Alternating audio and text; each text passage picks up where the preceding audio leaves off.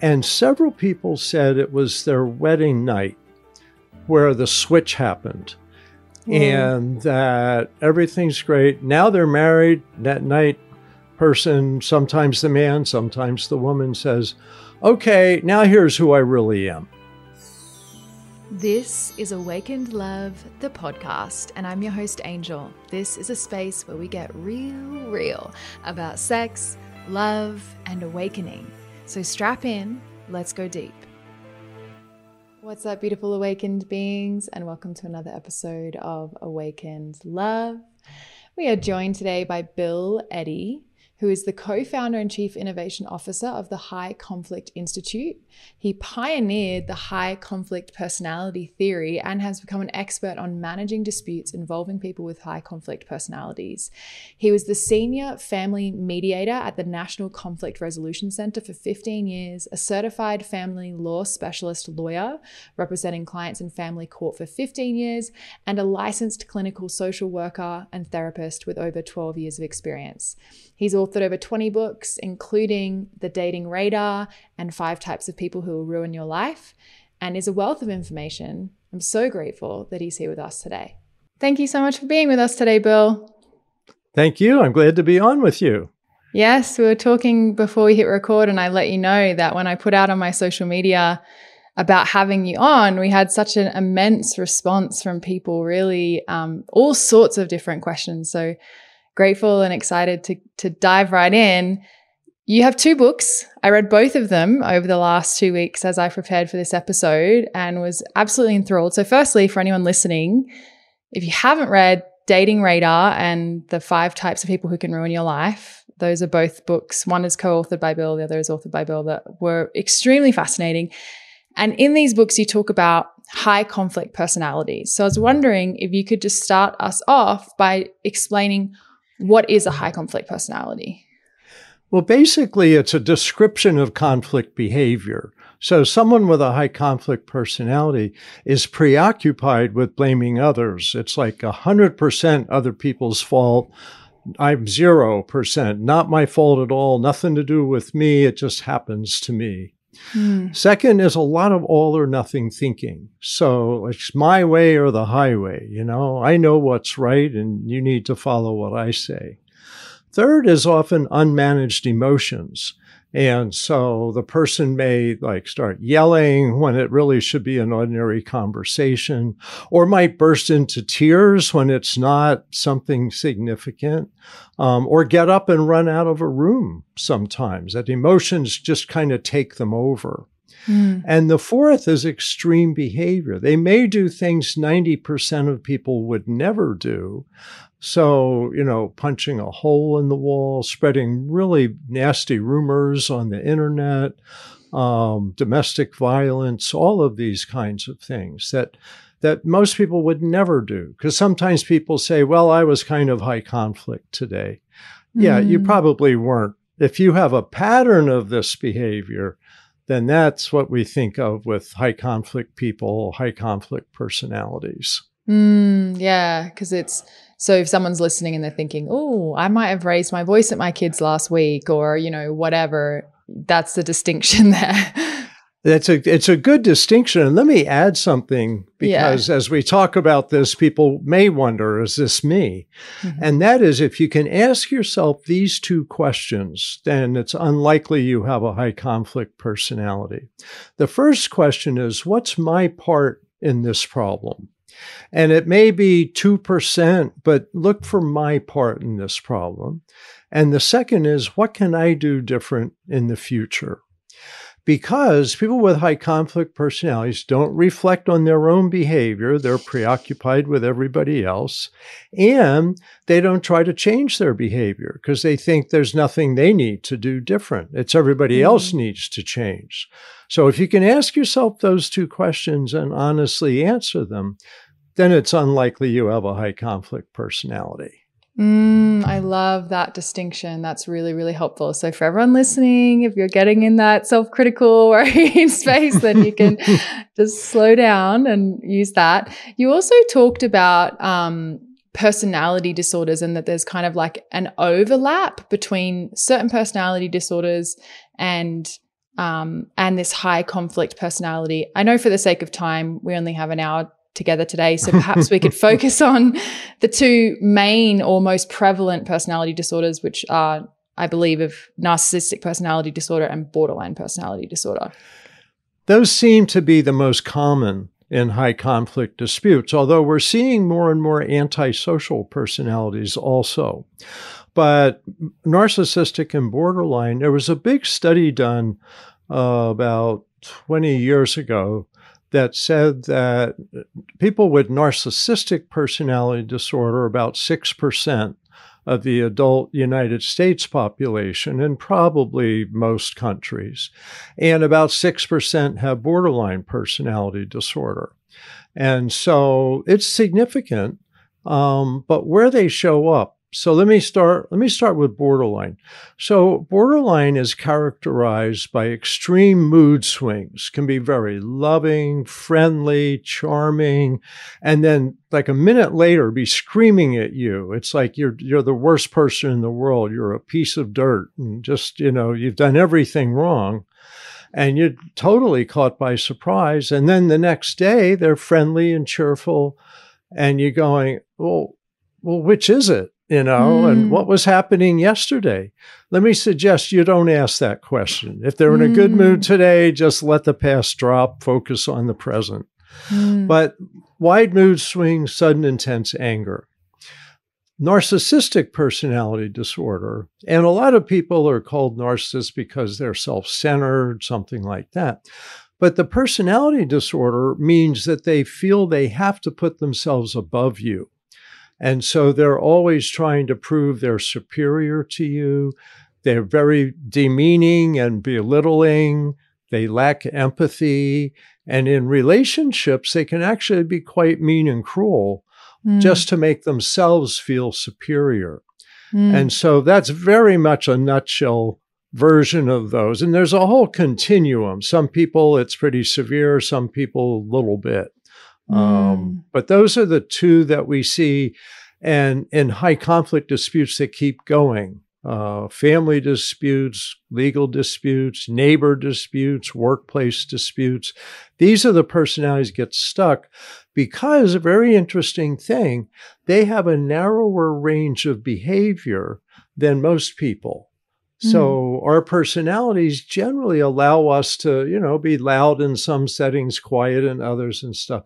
But they're more narrow. They like keep doing these mood swings or these demeaning comments. And so they become quite predictable. Mm, yeah, it's interesting that you share about this kind of idea of this pattern of behavior because I think I've um, had experiences in the past. I wonder if anyone listening can resonate where maybe you experience someone has an extreme behavior and but then they're really sorry for it and you feel genuine empathy and you think oh you know okay they're taking responsibility they're saying sorry that that won't happen again and you think okay well here's this loving empathetic person in front of me maybe you know they just had a bad day but then it happens again and then it happens again. And so are you saying like that's kind of the thing to look out for? It's it's the pattern, the repetition. So, yeah. you know, everybody has a bad day, mm-hmm. but it's the pattern. But the real extremes, you could do one thing real extreme, and that's not a bad day. That's supported by a pattern of bad behavior. Mm. So, but mostly over time, and and when we're in relationships at work, family, romantic relationships is you do see people over time. And so you have a better likelihood that you'll see these patterns, although these personalities put a lot of energy into covering it up mm. early on in the relationship. And so that's something that you still have to watch out for. Like in Dating Radar, we um, we re- recommend people wait a year before making a major commitment like getting married, having a child, buying a house together, because sometimes it takes that long for the whole range of extreme behaviors to come out.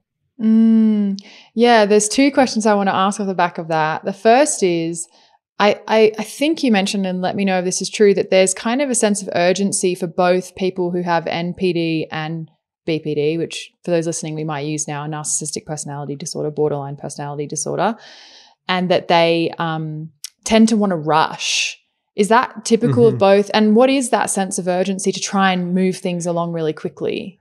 Well, it's really to gain, I think, some power and control over the other person and to help themselves feel because they both of those personalities have a lot of anxiety. Mm. And there's a study I read that said people with diagnosed with borderline personality disorder, about 90% of them also have a diagnose, diagnosable anxiety disorder.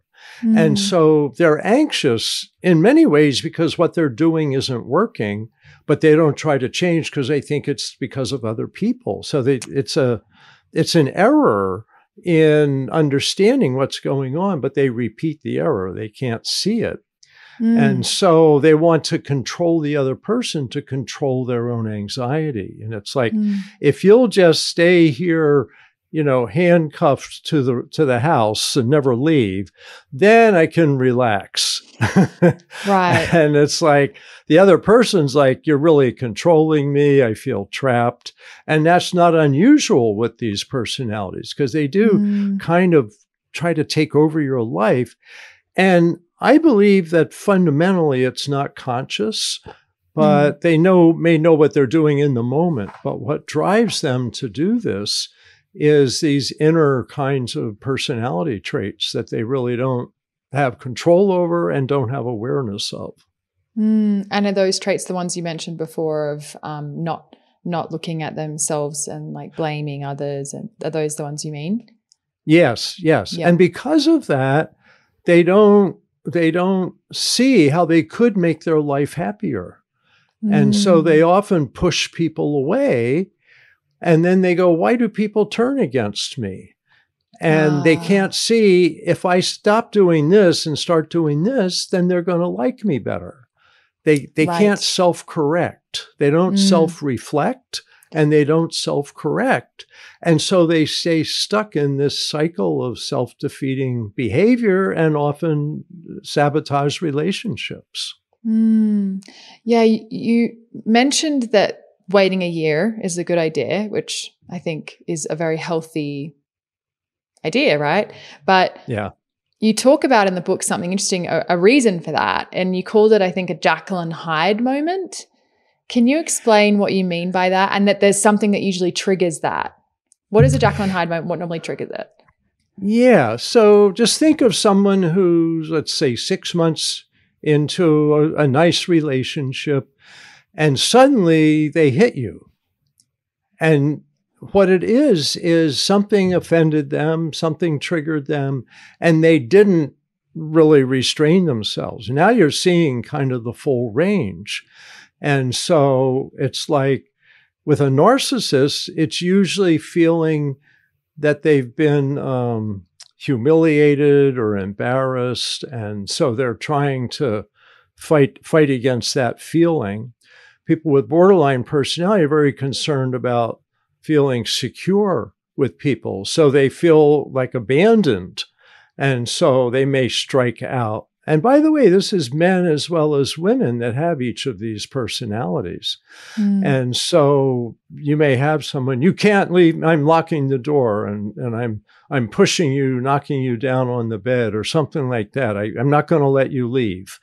Mm. And so it, it catches people by surprise because the person's been careful up to that point.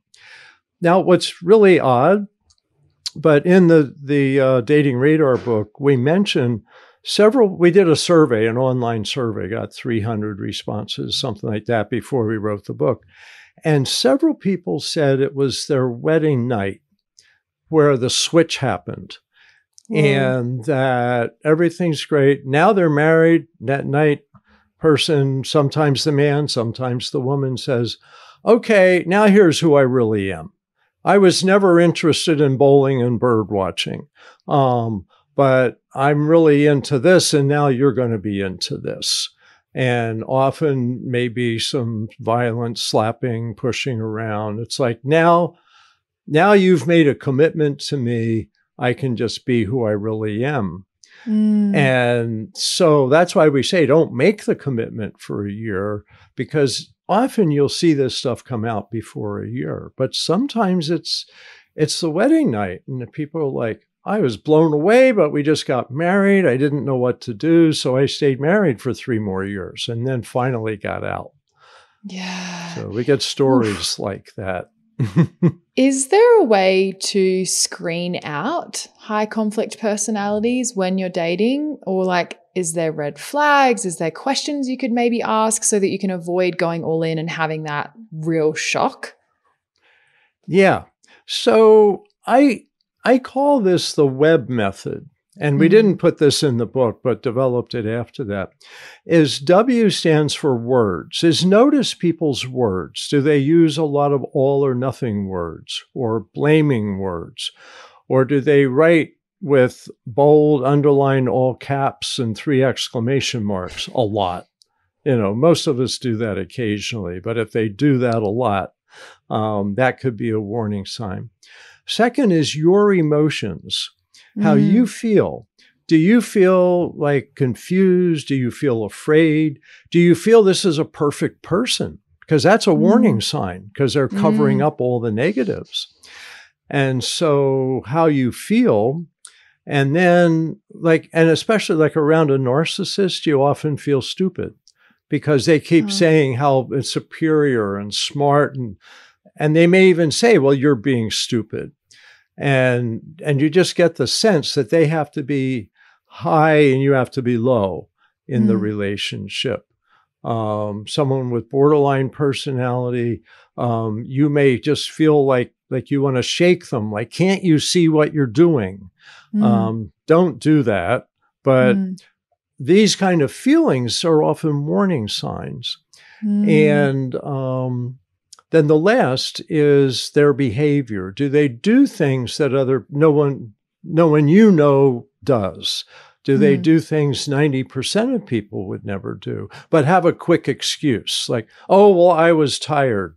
That's why I shredded your favorite um, keepsake from your deceased mother or something like that. Um, and they always have an excuse. And yet, what they did was so extreme. So their words, your emotions, their behavior, uh, it's a shortcut to pay mm. attention if these things are extreme. Yeah. I mean, that ideal, I think it's interesting to think to hear about both sides of the coin. On the one hand, if you're feeling unsafe in someone's presence, but on the other hand, hearing you say if they feel too good to be true, because that's harder because everyone wants the ideal partner. They want to believe that that's how do you um screen like how do you help yourself not fall into that trap of thinking you know yay i've won the lottery. This is exactly like all the romantic movies pointed out. It's going to be perfect you know? Yeah is is look at the patterns ask questions find hmm. out find out one good thing to do is find out what they're like around other people Mm. And so if you, you know, go out with a group of people and see how they act and see see if they treat people in a disparaging way or they have comments that catch you by surprise. Because mm. they may be not as concerned around the other people it may automatically come out. Uh, so those are some ways. Try to get some history on the person. Find out you know who knows this person? What what were they like um, mm. things like that. So you, yes, you, you know, other cultures used to have like a real, like your whole family and our whole family has to meet before we decide if we're going to have this marriage. Mm-hmm. Um, we don't have that anymore. So people are often meeting strangers without a history. And you really want to try to see what what their history is. Talk to people who know the person and occasionally you find out this person had a very bad reputation um, back in some other city. Google them, if nothing else. mm, yeah, the internet. Can you tell us what a target of blame is? Well, basically, as I mentioned at the beginning, high conflict people are preoccupied with blaming others. And so they often focus on a particular person and then blame them for a lot. So I've been a therapist, a mediator, a lawyer, and done a lot of help people with divorces. And I often see in divorces, high conflict person makes the other spouse their target of blame. And everything about them is terrible. They may make up things. They're willing to go to court and say they did terrible things that they didn't do.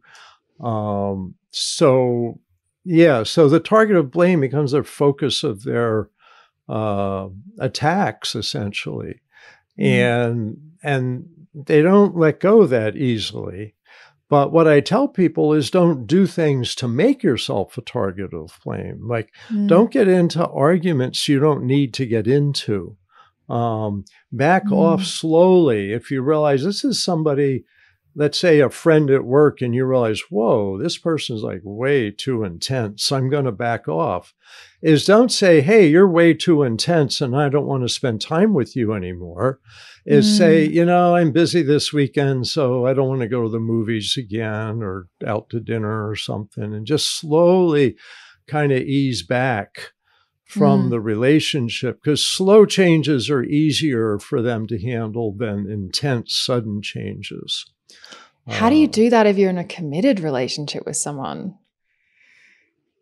Well, you it depends what what stage you're in. If you're like after mm-hmm. you've made that commitment, like you've mm-hmm. gotten married, have a child, own a house together, um, you really get yourself ready. Uh, so you're essentially talking about a divorce, even if you're not married. It's it's at that level, and I recommend that people um, talk to a lawyer, talk to a therapist, kind of plan out the steps for how you're going to ease out of that relationship. Mm-hmm. And often, if people are living together, um, I suggest that you say, you know, I need I need a few days alone to think.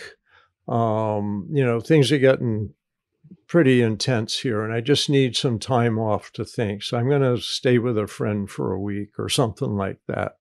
Mm-hmm. Um, and then, you know, I've had some time to think, and I think this really isn't a good future for either of us. Don't blame yourself and don't blame the other person. It's we're just not a good fit. Mm. Um, so you don't make it a personal attacks. And then um, say, you know, I'd I'd like to, let's say you're married, say, I'd like to handle this, you know, with a mediator or try to be as peaceful and out of court as possible. But be aware you may end up in court because high conflict people get comfortable blaming people in court and they see court as as another way to try to control you mm. so but mostly you want to plan this out like with a therapist or a lawyer. So you don't kind of trigger stuff that then becomes dangerous especially like mm. if it's a domestic violence situation. Um, that's the most dangerous time is when people separate. Um, that's when people get seriously injured or killed because mm. the say borderline person can't handle the loss of their attachment. It triggers all this abandonment um, and narcissists it triggers all this humiliation and so it can be a dangerous time so talk to a professional and kind of plan it out mm. uh, i think a mistake some people make is they say you know, honey, I want a divorce. You know, I just can't take this anymore. And I'm going to spend the night at my mother's house. And the person had no clue this was coming. And now it's just overwhelming and they want to strangle them or something. And it's like, plan it out, especially mm. if you have someone with a violent history. Mm. Wow. And do you see that there are certain things that might make us more susceptible to ending up um, ensnarled, let's say, with a high conflict personality? Well, in the dating radar book, we talk about some vulnerabilities.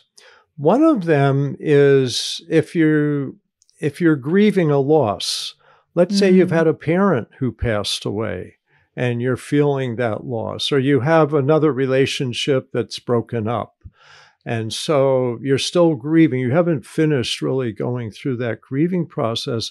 And you're susceptible to latching on to somebody that gives you intense emotions. Mm. And you go, mm. oh, this person's just super intense with me. They're wonderful. I'm going to just, you know, we're just going to bond so tight.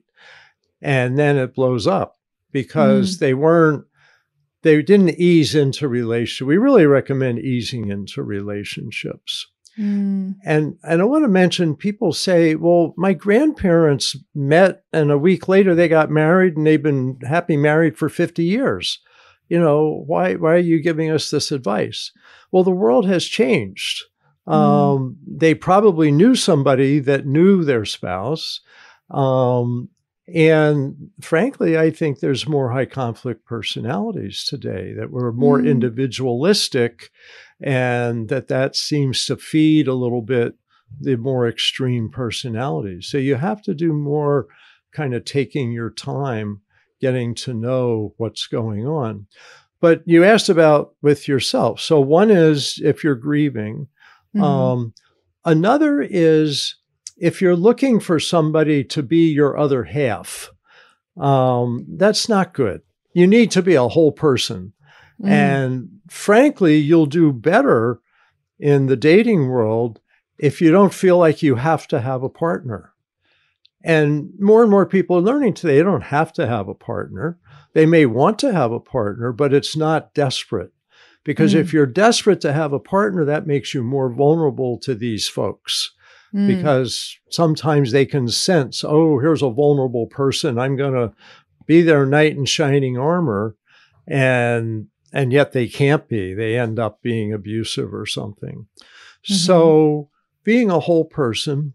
Another thing to watch out for is what what we call fake compatibility. Mm. Is that the person said, "Oh, I, I want to do bird watching," or "I'm into bowling too," and you go, "Oh, great." well, check that out. Is this person really into that? Or are they trying to, you know, um, seduce you mm. with saying, I have the same interests? Because uh, that's one thing a lot of people told us is it was a fake compatibility to win them over. Mm. Um, can you talk and, to the sales and and um, you talk about the sales and seduction phase? It's kind of touching on that now, but what is that when it comes to high conflict personalities? Well, they they often start out, I'd say, with a sugar coated personality, mm-hmm. and so what happens is they really they don't feel secure until they've got control of you. So mm-hmm. their goal isn't an equal relationship. Their goal is one where they're in charge, and it's just part of part of this personality. And so they they will be wonderful, you know, buy you flowers and dinner and sing sweet songs, just do all this stuff um, until you've made a commitment. And then they'll show everything else. Mm. And so we always say that charm, charm like this is actually a warning sign Mm. But it doesn't fit everybody. There's a lot of charming people who aren't high conflict people. Mm. But I mm. would say most high conflict people lead with charm. Mm. So you've got to kind of be careful, take your time. How do you tell out. the difference between like someone who's confident and has healthy self esteem and is maybe charming and someone who's got that fake compatibility and seeking control? Well, you can you can bring up subjects or comments that may push a little on these issues for them. So, someone with borderline personality disorder, you say, you know, we've been doing great, but I'm going to spend next week with my friends. So, you know, I'll be out of touch. I'll see you in a week. And if they get really angry about that, that's kind of a borderline trait, is that's an abandonment and it mm. triggers that. And if they go, oh, good, I'm glad, you know, have a good time.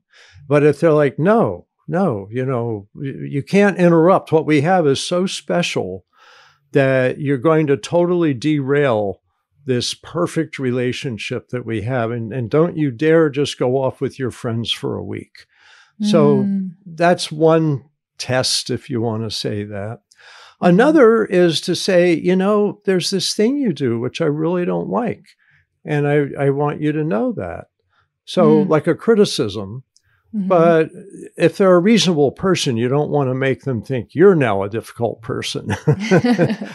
But you want to see how do they handle negative feedback? How do they Mhm. handle a criticism? Can they go, wow, I didn't realize you took it that way. That's not what I meant.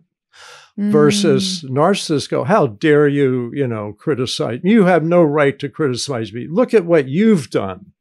Mm. And they turn it around against you. So those are some things, but I don't I don't recommend pushing, you know, being manipulative. Mhm. What I recommend is having your eyes open and just Mhm. being aware, be in a lot of different situations and Mhm. see, you know, if things go, ooh, that's odd or that's weird or I didn't like that. Mm-hmm. Yeah. Yes. So Yeah, I was speaking to my um, therapist about this today. I was really looking forward to this call, and we were, we were discussing it. And, and she said something that I thought was um, really insightful, and it's similar, touching on what you're sharing here. And she said that, um, you know, every person when they're in their wounds is narcissistic. They're being self centered, but not every person is a narcissist. She said the difference is, is that people, who, you know, when we're in our wounds and we're triggered and we're operating from our wound, we're usually being self centered. Everything's about us in that moment, right? But she's like, most people are able to come back from that. And as you're talking about, reflect, take some kind of accountability, maybe not immediately, but they can come back to that place.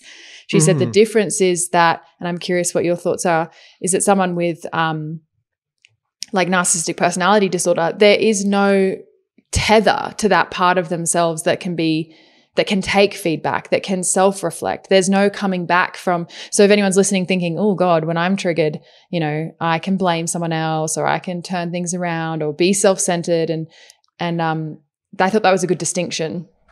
Yeah, I think a lot of it is this inability to self reflect.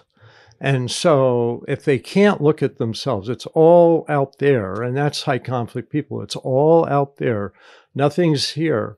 Is as you don't see them, um, you don't see them shifting and taking responsibility. Mm. So, like a reasonable person would go, you know, yesterday I was just so upset um, but but I realized, you know, it's really it's really me that I really am overly this or sensitive to that or whatever, and so there's that that self reflection. Mm. And what's it's really odd, but high conflict people just simply lack that.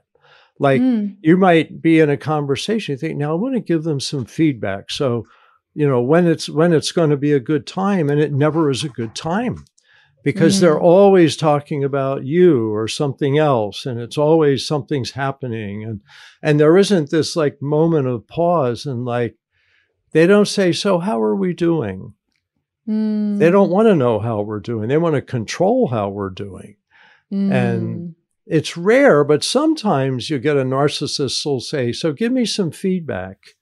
Mm. but if they're really a narcissist they don't want feedback. They're going to argue with that um, they want to Mm. know what you're thinking about them And for a So- borderline, would they take the feedback as a way to try and get the the attachment back? Because you talk about this process of um, hoovering. Maybe it's called like love bombing.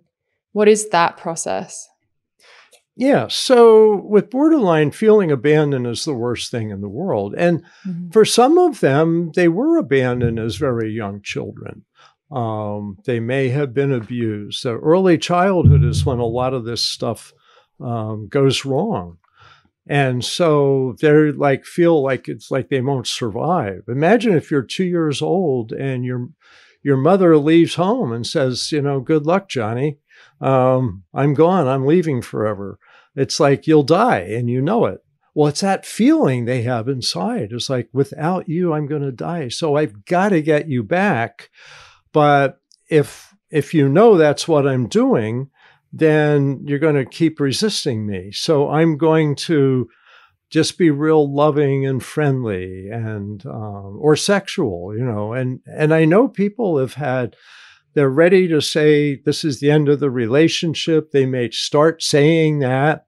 And next thing you know, they're in bed having great sex and they're like, oh, what was I thinking?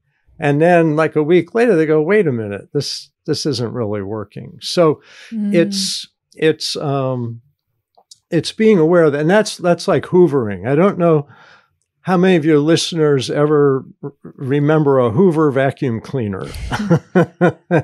but the, the vacuum, Hoover was one of the most popular vacuum cleaners, like in the first half of the last century. And so they call it like sucking you back in like a vacuum cleaner. That's what Hoovering is. And so if I have to use tears, I'll do that. If I have to, you know, physically seduce you, I'll do that. It's whatever to bring you back. In fact, I know about one one case where um, they weren't married, but a woman said, "Oh, you know, a man said I want to split up. It's just not working out." And I said, "Oh my God, oh that's terrible because I just found out this morning that I'm pregnant." And the guy's like, "Oh my goodness." And so if you're, oh, I better do the right thing and marry her, and they get married and they have the kid, and a year later it's like this is a terrible relationship. Or no, no, no, I I I forgot the real end of the story. There's never a kid. She mm. says she's pregnant, and they get married, and there's no kid.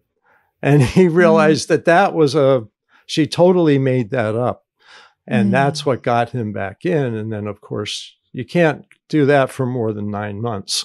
Um, mm. But people will do desperate things to hold on. And people need to be aware there's people like this out there. And mm. and they're not bad people. They're hurting people, but mm-hmm. they they're stuck and they can't correct themselves. Now, with that said, um, people with borderline personality disorder, there is treatment there's a, a popular treatment for that called DBT, it's mm-hmm. dialectical behavior therapy. And a year or two or three of that, and they learn how to manage their emotions better, how to manage relationships better, and, and may do pretty well. So it's not a hopeless mm. thing. It's important for people to know if you at some point realize maybe you have this, you know, get get some speak with a therapist and see mm. because it's a treatable problem. Mm. When do you know as a partner of someone? Because, you know, if you love someone and you know they have a history of trauma, as you're saying, and this is a hurt human being, but they're also creating so much potentially might be abusive or creating just chaos. When do you know when to let go? Like, how, how do you help this person? Can you help this person? Well, what I suggest often is encourage couples counseling. Mm-hmm. Is see, will you go to couples counseling with me? Mm-hmm. And and ask the couples counselor if we can each talk with you separately for a little bit because you want the counselor to understand the person's pattern of behavior because they're going to be charming. And, and the couples counselor may go, Oh, that's a wonderful person, and you have all the problems. You mm. want to mm. let them know this is kind of the surface and here's what some of the real problems are. But see mm. if they're willing to do that and see if there's any change. And that's the big thing is see if you can see a change. If there's a change, then this may be someone who's not as extreme and may be able to learn and change. Mm-hmm. Um, a lot of people, first of all, a lot of people with borderline or narcissistic personalities won't go to counseling. They've never mm. been and they never want to go because they don't have any problems. It's all the other people. And right. so that's also a warning sign. Like if, you know, when I get clients as a as a lawyer, um, and they say I've been seeing a therapist for six months or a year, and and I I'm kind of working on my part of things. And it's just, I've come to the conclusion it's just not going to work. And, you know, is your partner ever going to, oh, no, no, you know, he or she would never ever go. That gives you mm. kind of a mm. sign. So, somebody that looks for therapy is often going to be, in many ways, a healthier person than someone who's really thinks therapy is a terrible thing. Yes. Yeah, that makes total sense. And I mean, speaking of um, the person who's going to therapy and really trying to help and doing all the things they can. Uh, do you often see people who are, let's say, like have helper syndrome or um, maybe codependent, need to be needed? That sometimes it's called um, like the the savior complex, because sometimes that can be people with narcissistic personality disorder can kind of wrap themselves around that. But sometimes people who have different types of trauma do not have narcissistic personality disorder, but might have a penchant for needing to help, needing to save, needing to fix. Do you often see that as trauma bonded pairs with people with NPD or BPD? Yes, yes, we see that a lot. And that's mm. often that's who will stay in an mm-hmm. abusive relationship. I, will give you an example. I, I represented as a lawyer a woman who said, My therapist said I should see you and start working on a divorce. And I said, Okay, well, let me get some information. Um, how, what's the date of marriage? It was six weeks earlier. And I go, six weeks ago. Don't you want to give it some time, see how things go? She said, Well, let me tell you the rest of it.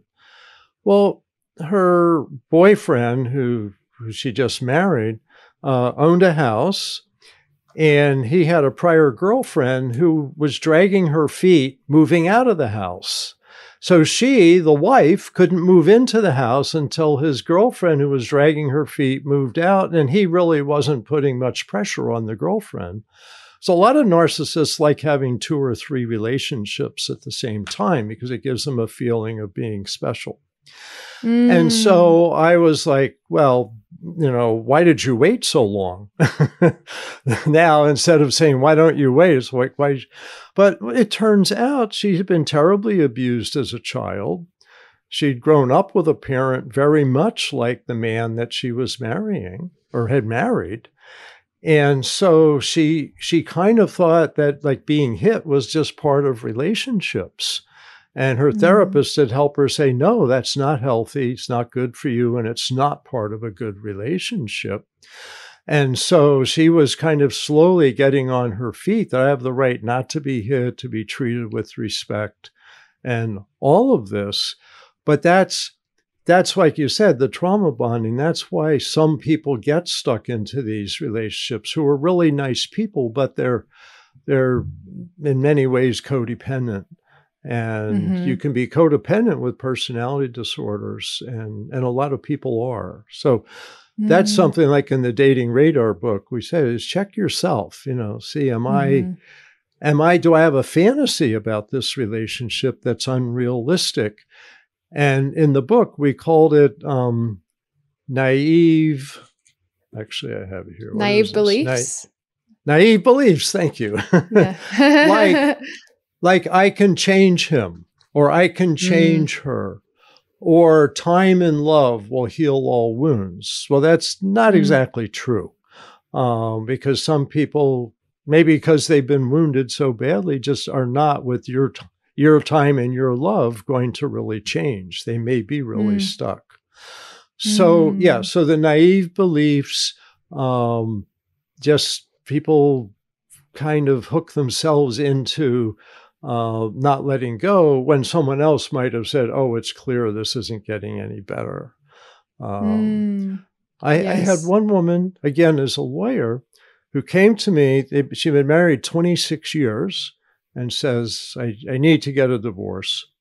and and it just doesn't work. The marriage is not working. I said, "How long has it not been working?" And you know, she told me she married 26 years ago. She said 25 years. So it worked for a year and she stayed and Oof. it never got better. And Oof. that's why, you know, I can't stay in this relationship unless we go to couples counseling or things. It's like you really want to be aware if it needs to change for it to work for you, you might as well get started on it sooner rather than later. Yes. I heard once someone say that people with narcissistic personality disorder often pair like end up bonded or in partnership with people with borderline personality disorder. Is that something that you see that that these pairings go together and why is that? Yeah, so that's probably one of the more common combinations, but all of these personalities there's examples where they hook up with other personality disorders because they're mm-hmm. emotionally kind of immature at the same level. But Mhm. a lot of people with personality disorders hook up with ordinary people too. So you Mhm. see all of this. But the, Mhm. the narcissist and borderline connection seems to be first, the borderline's more emotional, more extremes. Mhm. And so that's that's emotionally appealing in many ways. You have the most loving, wonderful person. And so that attracts narcissists. And so a Mm. narcissist might, oh, this is such a wonderful, loving, fun, beautiful person. And Mm. then um, they they get enraged, they get angry, and the narcissist like, look at you, you're a mess. And Mm. so the narcissist sees their mood swings as a vulnerability. So that Mm. attracts the narcissist. It's like, oh, here's someone I can control because look how vulnerable she is. And when I say Mm. he and she, it could be really either way. I've seen this go Mhm. either way. Mhm. And for the borderline, the borderline's looking for a hero. You know, borderline has idealizes people and then devalues them. So someone who's narcissistic might just make person with borderline personality just feel, oh, this is the person I've been looking for all my life. They're going to take care of me. They're going to love me. Now I can Mhm. feel secure. Mm. And so narcissists promote themselves as the knight in shining armor, the wonderful person. And so that's very seductive. And people with borderline have a lot of emotions, and that can actually be very seductive too. So Mm. What's what's sad is what pulls them together makes it hard for them to let go of each other. And they're stuck in a negative dance often. Mm. Um, and so, and and Yeah. and I see this if two bor- two people with borderline get together, they have a really hard time letting go. We have abusive Mm. relationships like that. But anyway, that's the narcissist and borderline. There's characteristics that do attract each other, Mm. um, and so we do see a lot of that. Mm. Let Wow. me let me add something here, and that Mhm. is men. Narc- more men are narcissists than women but Mhm. women are catching up. Wow. and Mhm. more women seem to have borderline personality disorder, but men are catching up. So it's Mm. getting close to equal with both of these. But part of the narcissist borderline connection may also be male traits, female traits. What looks appealing turns out to really be too extreme. So that's that Mm. combination. Like that the leadership hero knight, but to an extreme end of narcissism and the like loving, emotional, adaptable, but to an extreme sense is borderline. That's actually that's really interesting to see it. Yeah. Think of Yeah. a think of a damsel in distress. Well, Mm. borderline personality, people feel like a damsel in distress. It's like I want a hero. And narcissists Mm. are like, I'll be your hero. And that works for maybe a couple months, but it doesn't work for a lifetime. Yeah. How do we? I know you were. Um, we were. We've talked a lot about how to recognize and what can be the pitfalls. What if we're dealing with someone that has is a high conflict personality? Um, how do we? I know you said slowly backing away, like extricating yourself in stages. Is there a way to, particularly in a work or a community environment, to extricate yourself, but is there a way to stand up to a bully without becoming a target of blame? And it, yes and no. It really depends on who the person is. But we have we have a method we call the CARS method, C A R S. And I Mhm. talk about that a lot in the book, The Five Types of People Who Can Ruin Your Life. It's a way to manage the relationship.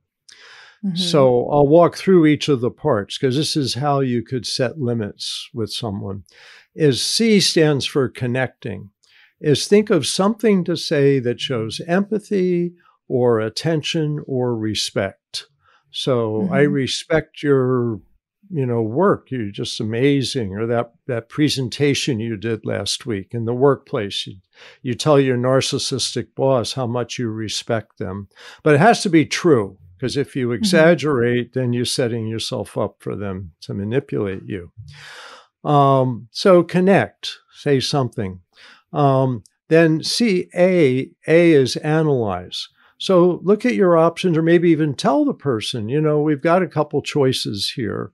Do you want to do A or you want to do B? Like you tell your boss, hey, you've just given me like six projects, and this week I can only really get one done. Which do you want? What's the top priority? So mm. turn it into things that take analyzing and choices. Mm-hmm. Then the R is responding to misinformation or hostility with mm-hmm. information. We have our method called BIFF, brief, informative, friendly, and firm, of mm-hmm. email correspondence. And a lot of this stuff goes on by email, like in the workplace. And mm-hmm. so just, you know, there's rather than criticizing like you have it all wrong, is just say, mm-hmm. Oh, you may not be aware. Here's some information that may be helpful. So, mm. like, they might say, you know, you were making noise yesterday in your cubicle and it made it hard for me to concentrate. Mm-hmm. Well, rather than saying, you're an idiot, I wasn't here yesterday, is to say, oh, you may not be aware I wasn't here yesterday, so it wouldn't have been me. So, mm. you just calmly explain what the true reality is. And we have we actually have three little books on the BIFF method, so people mm-hmm. can look those up if they want. One's for divorced co-parents, another's BIFF at work, and another's mm-hmm. general, you know, neighbors, family, all that stuff. Mm. So anyway, that's responding to information just with useful information rather than a criticism. And lastly, the setting limits is say that there's a reason outside of yourself. So, say, you know, the law doesn't allow us to do this thing, or I can't afford to do this thing, or it might look bad to somebody else if we do this thing. So, you're mm-hmm. not like hitting them hard. You're just saying there's another reason that you can't do that. So, if someone's being like rude and rude and crude, is you say, hey, that's enough, Joe. You know, um, that's a kind of gentle letting them know that's enough. You don't have to say, you're a mean and horrible person and everybody hates you and don't ever come here again. You can just mm-hmm. say, that's enough, Joe. Or let's say you're you're moving apart is saying, you know, we're not really that good of a fit. Or maybe leaving a company or firing somebody is saying, you know, we're not we're not a really good fit for you. Um, so I think you'll be happier somewhere else, and I wish you all the best. And often mm-hmm. that's true. Mm-hmm. Um, so connecting, analyzing options, responding to misinformation, and then setting limits by letting them know an external reason for why they should do something. Don't make it personal. Oof, it's a lot of management. Sounds like a lot of work. like, you know? it takes practice. Yeah. I mean, I'm sure the results are good. I, I, I, especially think that's helpful if people are in a situation where um, maybe it's a family member or, yeah, someone that they don't necessarily want to end their relationship with. So they have to manage their relationship with them. It's really helpful to have those tools um, there. I think and if if people don't want to manage that, then they can hopefully use the other tools to back away um, mm-hmm. slowly. Mm-hmm. So I had a few questions from the Instagram community I want to dive into and see if we can get through a couple of those. Um, okay. One is how can I co-parent teenagers with someone who has NPD? Um, well, first of all, you want to try to negotiate an agreement, but be prepared to go to court. Um, and a, a, lot of cases I've had as a mediator have been able to resolve out of court, but some mm-hmm. end up in court because they want to look superior and they want to be in charge and dominate and stuff like that. Um, I think just being matter of fact emotionally, you know, like I was saying, a borderline's emotional all over the place, and the narcissist kind of enjoys controlling that person is mm-hmm. don't be someone that shows them a whole lot of your emotions. Just be matter of fact. Uh, puts you in a stronger negotiating position Because if you present yourself as emotionally vulnerable, narcissists will be the first to take advantage of you. So mm. you want to be matter of fact, you know, I, I can do this and I can't do that. You know, I'm willing to go this far, not that far. Um, if there isn't an abuse history or alienation in the history, often a lot of these cases end up around 50 50 parenting. And narcissists often will accept nothing less than 50 50 parenting. And so, because they think it makes them a lesser person. And uh, some of them want to dominate, want, you know, 80 or 90% parenting. But I find a lot of these cases at 50 50 parenting can be relatively peaceful because they have their time and they may be decent with the kids, even though they're narcissistic. And then you have your time, and during your time, you can really teach them good, balanced ways to be. Um, and mm-hmm. And we, we have a method we call New Ways for Families, which is a 12 mm-hmm. session online class for divorce for divorced co-parents. And mm-hmm. in a lot of cases, judges will order both parents to take this because it helps them kind of calm down, develop some skills for getting along and managing their emotions and such. Mm-hmm. So, in some cases, I say, you know, volunteer to do that and ask the other person to, or get a court order that you both do that, because that'll mm. teach them four big skills. We call it the four big skills for life flexible thinking rather than all or nothing, um, managed emotions rather than having them take over, moderate behavior, and then checking yourself. And so, am I using these skills? And this mm-hmm. helps calm down uh, a lot of potentially high conflict relationships. Um, and so I thought of, oh, sorry, yeah. I just thought of one question um, around like getting divorced and things like that. Um, I know you said a lot in the dating radar book that false allegations, sometimes extremely um, severe false allegations, can be a part of divorce. Something that I've noticed is that when people are in these relationships, they often don't talk about it to anyone else, their family and friends. They don't share about it. And so um, it probably makes them more vulnerable to those false allegations. Is there a way that, let's say, someone like, how do you protect yourself? And why is it that people in these relationships often don't share about it? Well, I think people are really embarrassed. Um, mm. And what happens and I think it's almost an unconscious um, emotional thing. But if somebody's bullying you, you inside, you actually feel like less of a person. Mm. And like we see this with domestic violence victims who don't leave. And you go, why don't they just leave? They have a chance mm. to just leave. Why don't they leave? Because they've they're they've absorbed the criticism of themselves. Mm. And now they believe that they're a lesser person. Mm-hmm. and mm. their self esteem just goes down and down and down. And so they're embarrassed to let anybody know. Um, and they don't feel good about themselves. They feel worse about themselves. So that's that's a lot of what happens is they absorb the mm. the negative messaging. Um, mm. Sometimes what I call it is the bully's story. The bully's story is there's a terrible crisis and it's all your fault and you know you're an idiot and I'm here to save you. So just mm. do as I say and you'll be okay. And what they say is that you're stupid, you can't get anything right, that you, you know, you shouldn't see your friends and family. I'm all you need.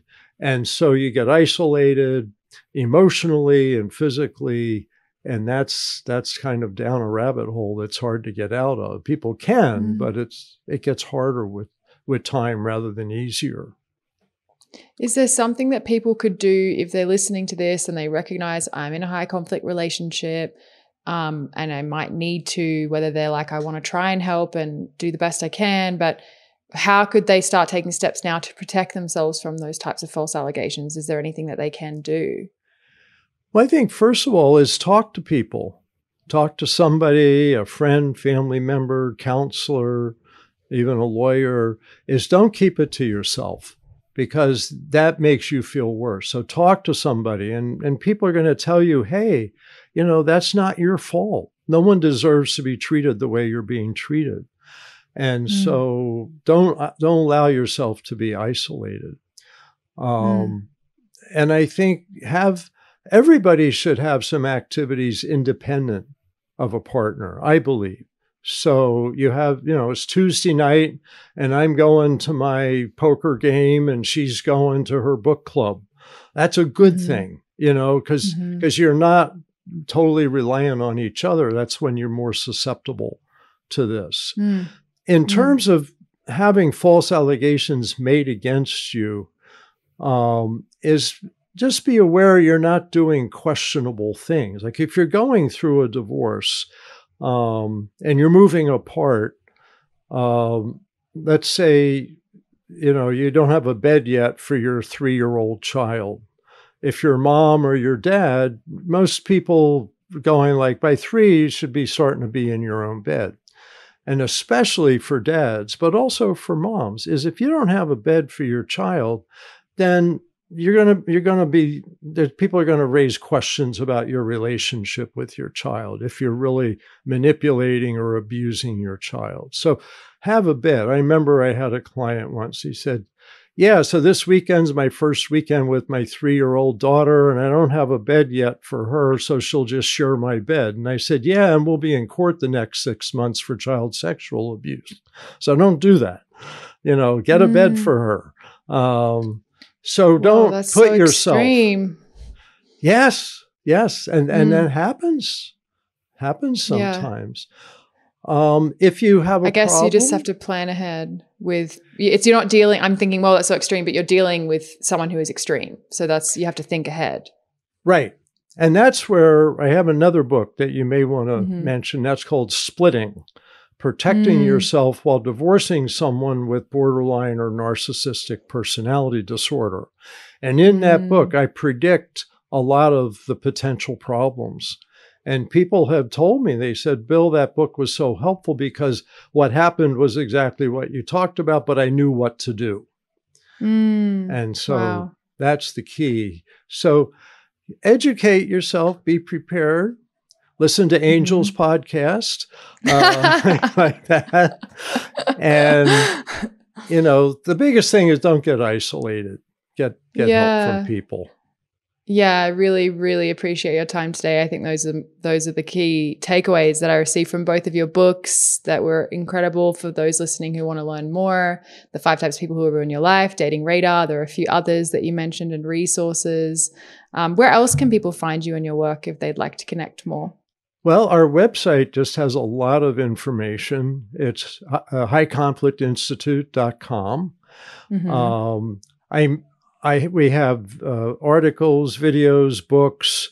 You can sign up for consultation. We do half hour or one hour consultations with people, especially trying to decide what they should do, how to mm-hmm. look at things. Mm-hmm. Um, and we also have a second website called conflictplaybook.com. Mm. And that's where we have the 12 session online uh, New Ways for Families co parenting class, and also four parent child uh, sessions. It's all online, mm. self directed. It's, you know, video clips, text, writing things you can do. Um, so it's actually 16 um, hours, maybe less than an hour for some of the sessions for $87. So it's Amazing. very accessible. And uh, a lot of courts order it because they want both parents to learn to calm themselves. Um, but a lot of people do it just on their own. So mm. highconflictinstitute.com and conflictplaybook.com. Fantastic. Thank you so much for your time today. And for everybody listening, I think the important thing to remember is that this is all great information that we can take. Maybe you have encountered high conflict personalities and now you can have a few more tools in your tool belt for how to manage that. Maybe you love someone who has a high conflict personality. Maybe you have a high conflict personality yourself. But I think the biggest takeaway here is that there are actually tools that we can use. There are ways that we can protect ourselves. There are ways that we can heal and that we can invite others to heal as well. So, thank you so much for your time today. And um, I hope that everyone listening goes over and finds you at the High Conflict Institute and connects more with your work. Thank you so much, Angel. That's it for today, Awakened One. And just a quick thank you from me. Thank you for gifting us with your most precious resource, your time and attention, so that we can make this world a more awakened place. And if we're not friends on Instagram yet, then we absolutely should be. So come on over and say hello at Angelica Alana, and I'll see you there and see you next week.